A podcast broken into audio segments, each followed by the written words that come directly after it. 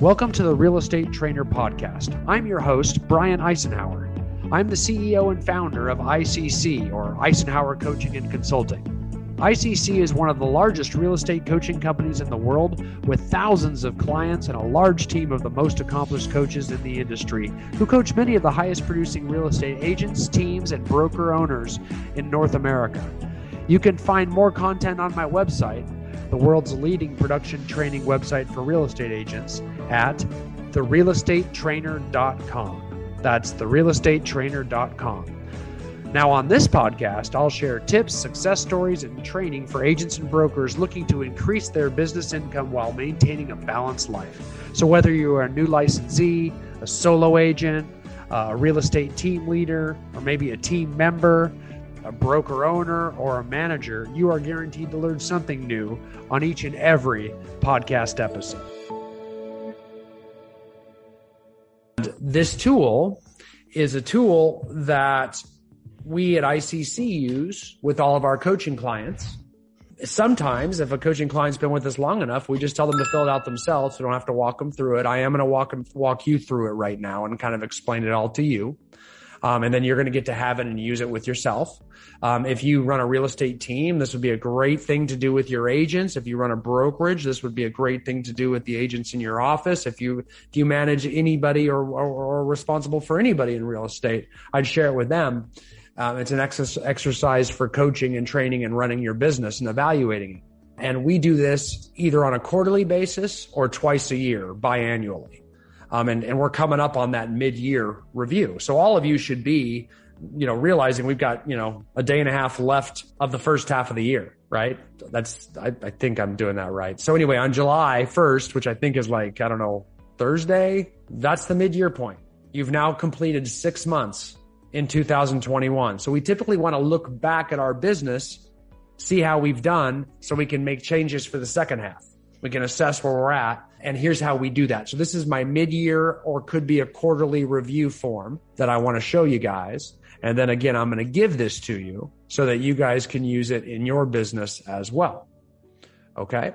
So you can see this is our quarterly and mid-year review form. So again, halfway through the year, end of the year, or maybe even on a quarterly basis. And anything in yellow means it needs your urgent attention you need to edit it or modify it. So if I put it in yellow there, it means you got to get rid of the yellow by typing something in. And here it says close transaction goal for the year. So 2021, which quarter, or if it's a quarterly review, which quarter are we looking at? There aren't too many of those, but that's why they're yellow and that's why they look kind of ugly. And then you can see we have a quarterly and a year to date breakdown. Okay. And this could, and again, this is a Microsoft Word document. So you can add anything you want. So we want to take a look at transaction recap. Okay. So we're going to look at how many transactions, how many sides, buyer or seller sides have we closed year to date? And then how many in the last quarter, which will be quarter number two, right? Since we're at the mid year point. So how many in quarter number two? How many did you close in April, May, and June? And then how many for the entire first half of the year, January through June under year to date? And then we're going to do that with pendings. We're going to do it with the number of listings you have under contract or you put under contract, the number of buyers under contract, and the income earned or the GCI earned for each quarter and then year to date total. So I need to see listing sides, buyer sides, total GCI. Okay. And this should be numbers that you should have pretty easily to track, right? Now, the next section is really important. And if you've ever been to a business planning clinic, one of our business planning clinics, you'll know a little bit more about why this next section is important too. Okay. Cause again, we're going in the past, looking in the rear view mirror here, and we're going to talk about the number of listing appointments you've gone on in the last quarter and year to date, the number of listings taken quarter year to date, the number of listings sold, how many actually sold, what percentage of your listings actually closed and made you money versus expired or canceled? See that, how those two work? We're also going to get a conversion rate here of the number of listing appointments you've gone on versus the amount, the amount you took. Did you convert 70% of them, 50% of them? Where are you at? Now we can diagnose where your problems are, or we can just know that you converted a rate of 75%, which means To get 75 listings in a year, you need to go on 100 listing appointments. Number of your listings that expired, number of listings that canceled or, with, or withdrawn, number of buyer appointments you've gone on. These are buyer consultation appointments. This is not meeting someone at a house for the first time to show them a property. This is sitting down with them either on Zoom or in your office or at a coffee shop and explaining the home buying process to them with the expectation that you're going to work together to find their home, not just show them one home at a time. That's a buyer consultation appointment. How many buyer consultation appointments did you go on? And then, of course, the ultimate goal at that appointment is to get them to sign an exclusive buyer agency agreement at the end of that. So then we're going to see how many exclusive buyer agency contracts you got signed. And you'll see that if you hold buyer consultation appointments prior to showing, you'll get probably up, well up above 90%, usually above 95% of your exclusive buyer agencies signed. Now, if you try to get those signed, you know, after just showing them a house or something, that really, really makes it hard and awkward. And don't do that. Do set buyer consultation appointments. Do be a professional. Okay. So we want to track that. I want to see. And you'll start to see things that surprise you. Those numbers will start to give you clues. Okay. So very easy to get this information. I want to make sure I can't always see the chat room. So I want to make sure that you guys don't have any, any questions for me on that one. Do you guys have any questions about that? Everybody pretty good on that? Okay. Pretty easy stuff there. Understand tracking this information is crucial. Okay. So even if you want to just put together, I mean, I think we have this in command, don't we, Candace? Don't we track yeah. all this? Yeah. So if you're using your opportunities pipeline, you can track all of these, you know, metrics um, and and use it to the full. So absolutely. Okay. And if you've been with KW for any length of time, you can actually go to the uh, reporting section and get your past appointments and everything if you've logged them obviously we can only pick up when you have a contract on. It's uh, you know your responsibility, of course, to be able to track that in between going under contract. That's great. Thank you, Candace. That's that's uh, and that's crucial, guys. You have the ability to track this. I mean, you could. You, I mean, I guess you could always. I mean, do what I used to do before the internet because I'm super old. Is you know, get a Microsoft Excel spreadsheet desktop edition or uh, or chart it on graph paper, um, or you can make it really easy and just use command here Um, because um, all this is all really easy for you. And I'll tell you, this helps you so much. You'll be shocked if you track for a year and you go back and look at it. Um, you'll be surprised what you learn from that. Everybody's always surprised, and not to mention anything you measure expands. So anything you, I mean, if you if you want to lose weight, just step on the scale each day. You'll start losing weight Trust me, you'll start caring about what you eat and how much you exercise, your calorie intake, the calories you burn. But all you have to do is measure the number. Just look at the weight each day. Step on the scale every day. And that's usually what does it. Same with here. If you start measuring these numbers, you'll go on more. You'll be more attentive to them. You'll want to increase them. Um, it'll motivate you. And all of a sudden, these numbers will go up because you're measuring it. It will grow on you. So please use that and measure these numbers. So use command there. I mean, it's a perfect, perfect tool for it. Okay. So let me, let me go back scrolling down to page two, this is a, this is called lead sourcing, right? So we're going to track all your business sources.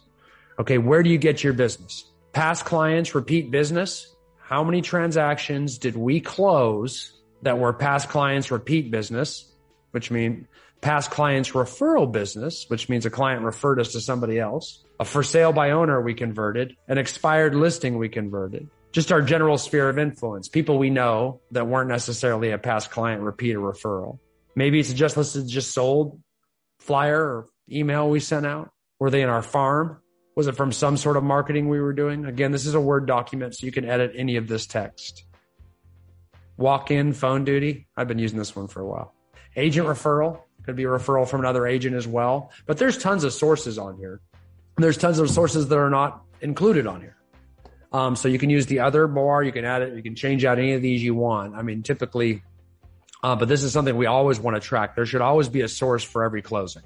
So, and, and so I always say, you know, when you're tracking all your pendings, you should always have a column there that you mark for the lead source, where to come from, because that's when you remember where it came from. So mark it. That way we don't have to go back and try to remember where it came from. And, and where it gets really tough you'll see the one that should get the most here is sphere of influence. And oftentimes I'll count past client referral and past client repeat as sphere of influence. They're all kind of the same. It's people you know that know who you are that refer you business.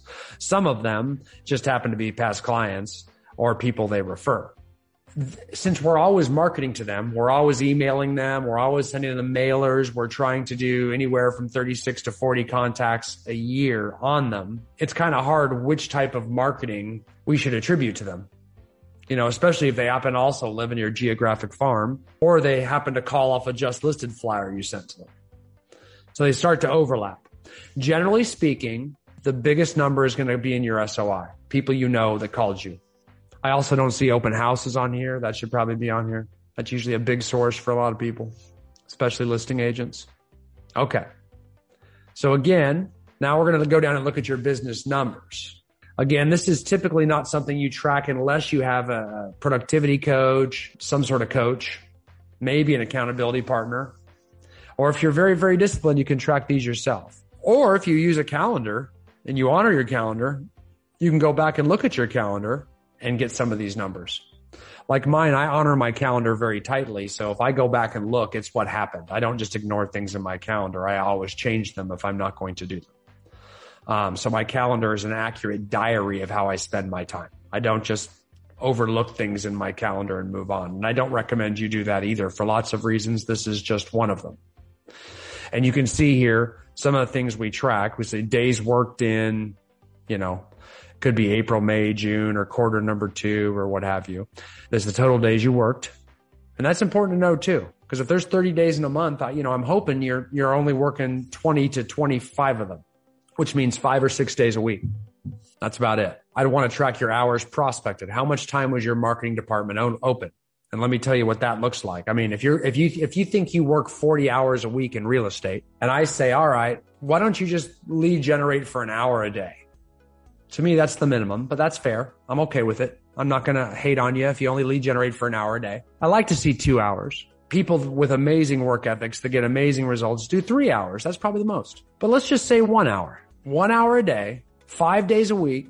There's 52 weeks in a year, but I'm going to give you two weeks off. So let's say 50 weeks in the year that you work. 50 times five hours a week is 250 hours. Can you imagine how much more business you would have this year if you spent 250 hours this year trying to get new business that you didn't already have?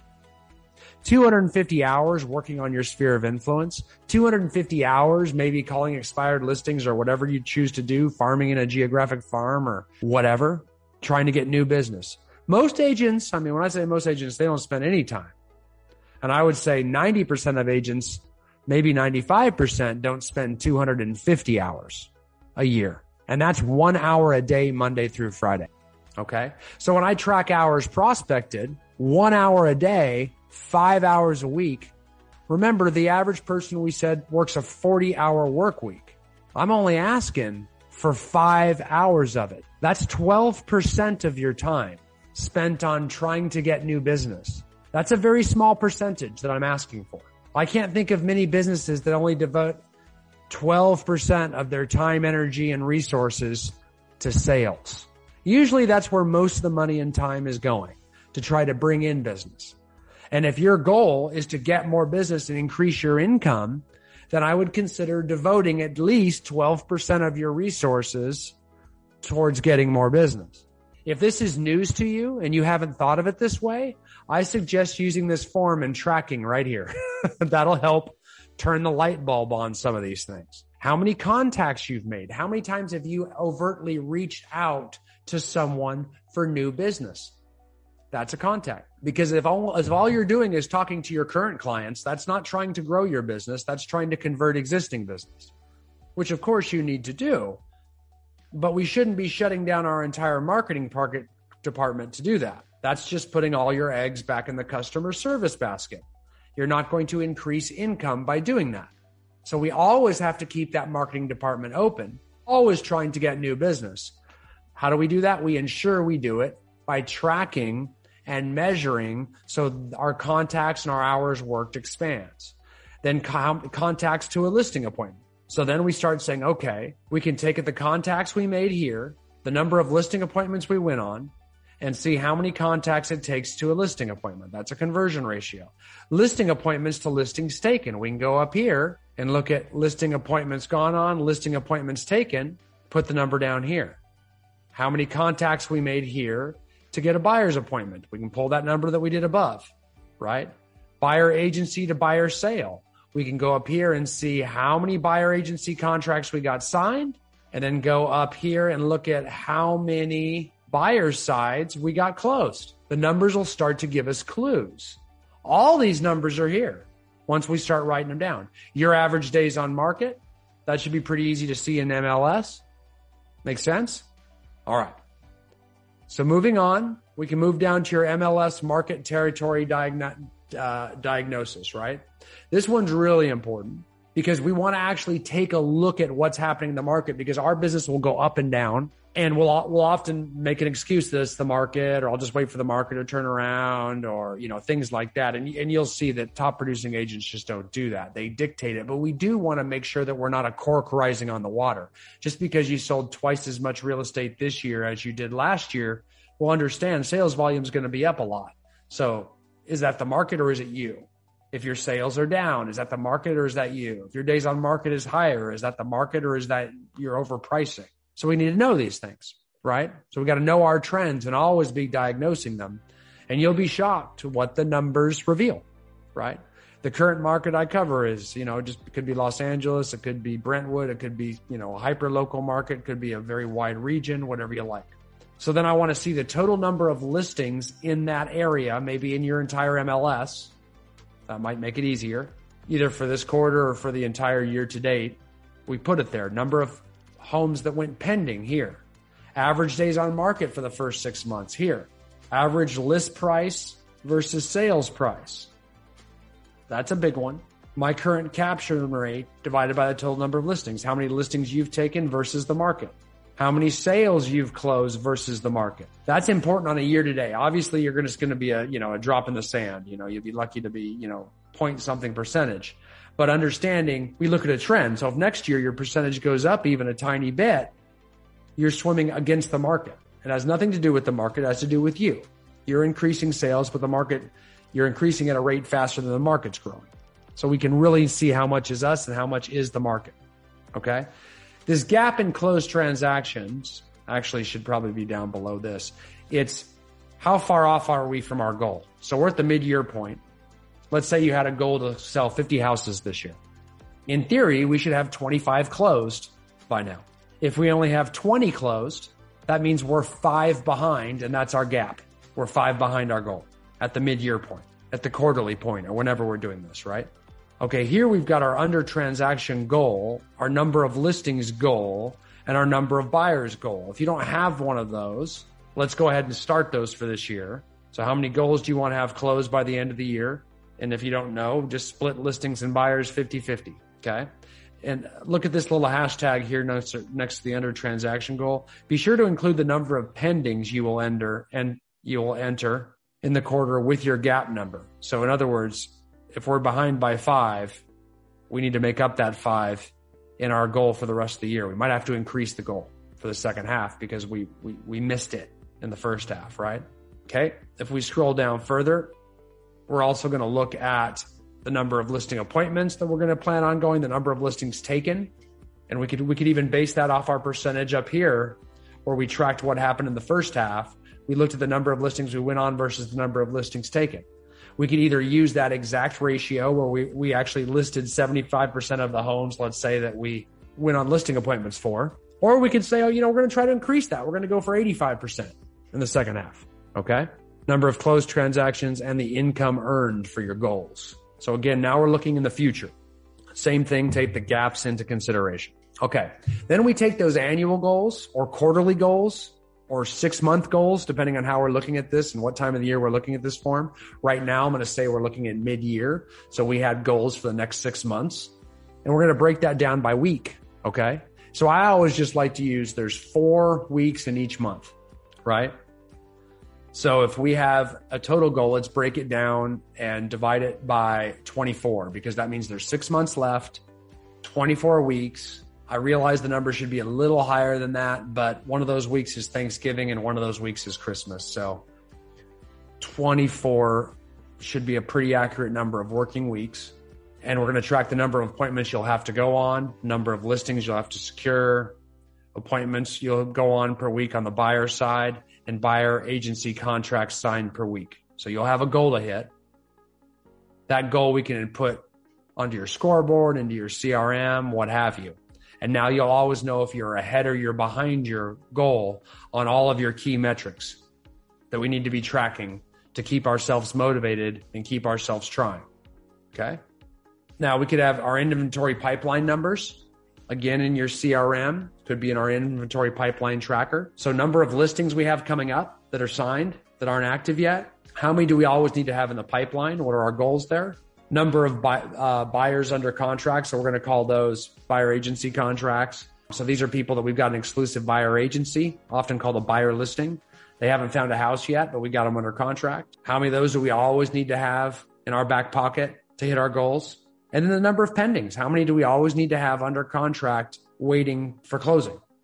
So we don't have any gaps in production in that, that will prevent us from hitting our annual goals. So we're always looking out in the future, which is kind of interesting. If you look here, we talk, we're, we're right here, we're tracking all of our conversion ratios. We're trying to find out what are the activities we're going to do to lead generate tracking all of our conversion ratios for lead generation to lead conversion numbers. Then we have some goals around some of the results here that we get from lead generating, some goals around those results, some goals around those results, break them down to a weekly basis so we can track them on the weekly. Then we start looking at our inventory pipeline after we get them under contract. How many are we building up in our pipeline before we have closing?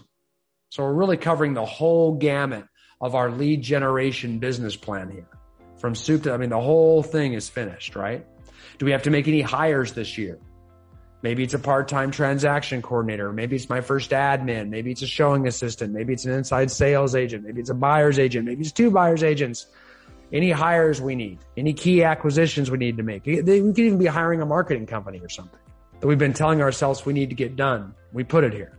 Then we get a general lead generation plan here. Like maybe you've been waiting to start farming a, a geographic neighborhood. Let's get that here. Take these off your 135 business plan and really focus on. Maybe you uh, really need to focus on your lead follow up. I'll let you put that here, even though it's not technically lead generation a new income stream of business. Maybe we're going to start running Facebook ads. Maybe we're going to start buying some leads. Who knows what we're going to do? Whatever you're going to do to generate business, something new. I'm hoping you're working your SOI. Maybe you're going to start doing client events. Put it here. Let's focus on it. Right now, not just for lead generation. Now we're going to get your total focus for the entire year it could be a lead generation activity. It could be hiring somebody. It could be some training. It could be some systems. What are your main focuses? Jot them down to get them fresh. The whole goal here, guys, is you've been, you know, we're in the middle of the busy season. It's the mid year. You've been busy as heck. We're trying to pull you out of being in the business for just a second, especially if you're a solo agent. You need to pull yourself, which is really hard to do, out of your business and get on top of it and take a look at what's going on. And this gives you a chance to do this. Okay. Then we even have a little checklist for you. Have you looked at your profit and loss statement? Have you asked your accountant for your updated P&L for the first year to make sure we're in alignment?